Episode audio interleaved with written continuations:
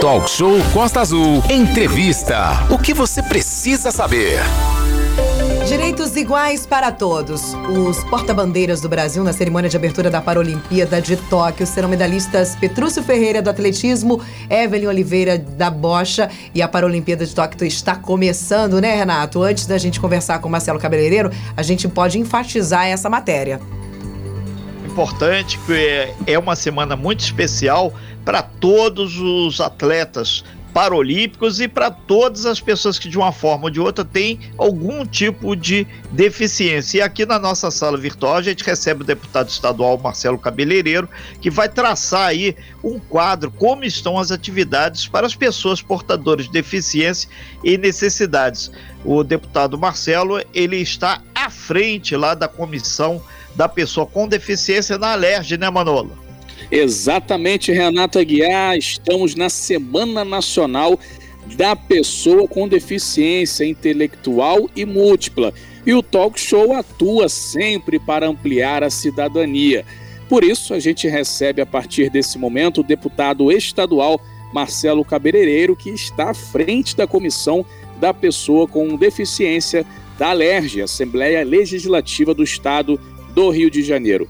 Muito bom dia, deputado Marcelo Cabeleireiro. Seja bem-vindo ao Talk Show nessa manhã de terça-feira. Bom dia, Manolo. Bom dia, Renata Guiar, nossa companheira aí do estúdio também. Bom dia a todos os ouvintes, né, da Costa Verde. Meu abraço especial aí a todos.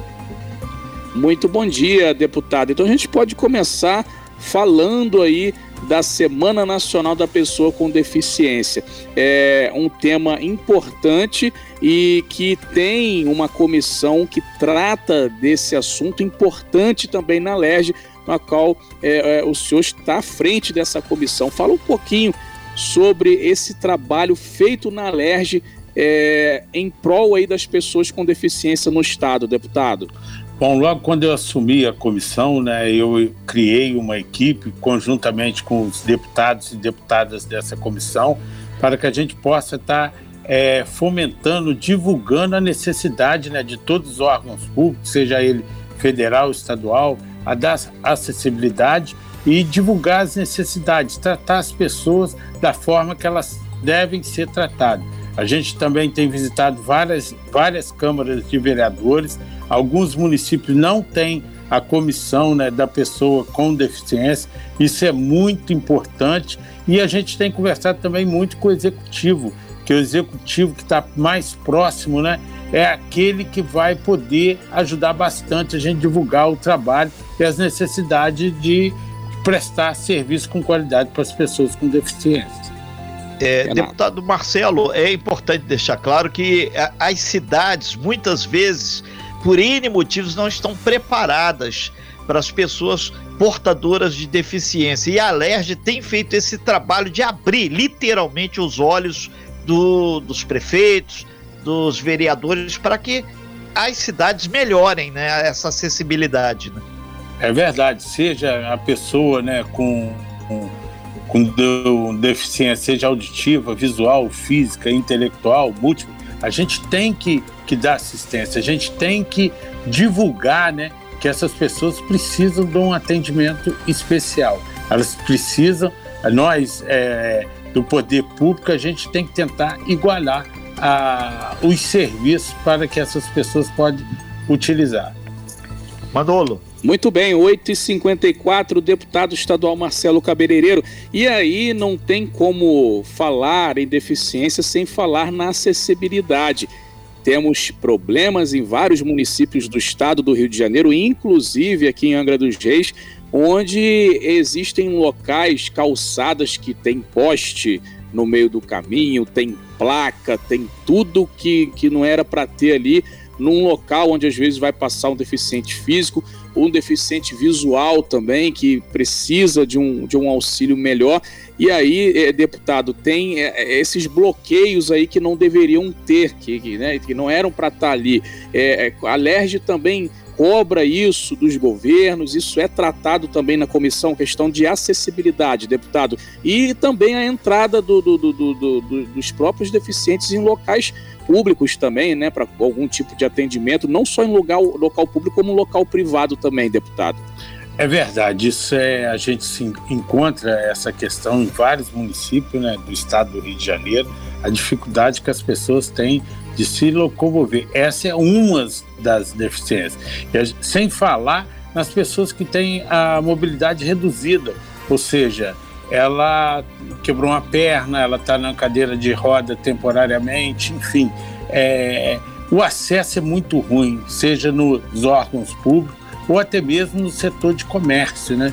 De muitos municípios, às vezes banheiros não têm acessibilidade. Isso é uma dificuldade muito grande que as pessoas enfrentam hoje. E a gente, de que forma a gente vai reduzir isso? É estar divulgando, é estar cobrando, fazendo vistoria, fazendo ações e dando publicidade a tudo isso, para que a gente possa estar sensibilizando as pessoas para se adequar àquilo que é merecido às pessoas com deficiência. Renata Guiar, não dá para ter poste no meio do caminho, né, Renata? Não dá. E hoje, inclusive, é o Dia da Infância e vale aí uma reflexão maior, né? Ô deputado, tem essa questão da pandemia, as crianças com necessidades especiais aí, a gente lembra que crianças são aquelas com até 12 anos incompletos. E isso exige, por parte das Pestalozzi, das associações que provocam ou que melhoram ou que investem na educação dessas crianças. A própria LERJ no estado, os nossos 92 municípios, tem acompanhado, mas tem muito município que realmente não tem uma infraestrutura financeira para ajudar essas crianças, né? Isso é uma verdade, né? Estive recentemente em algumas cidades, vou citar aqui Volta Redonda, Barra Mansa e Pinheiral. Alguns prefeitos, né, o município ajuda fornecendo funcionários para amenizar, mas mesmo assim eles não conseguem tocar os serviços que deveriam ser feitos pelo Estado. E o mais agravante é o quê, Renato? O Estado assume um compromisso com essas entidades e muitas das vezes não cumpre. Ou quando cumpre, cumpre com 3 meses de atraso de pagamento, 4, 5, 6, e as pessoas têm compromisso, as pessoas que trabalham ali precisam de comer, beber, né? Precisa se manter. E muitas das vezes a entidade não consegue cumprir aquilo que assumiu sob sua responsabilidade. Então é muito importante a participação principalmente do Estado, que mantenha as suas obrigações com essas entidades em dia. Isso é muito importante. E os municípios também ajudar para que eles sobrevivam e prestem esse serviço que é de excelência. A gente tem aí a ASAPAS, a gente tem a PADEF, tem a PADEM, enfim, a Pestalozzi, tem muitas entidades que trabalham com criança no tocante à deficiência.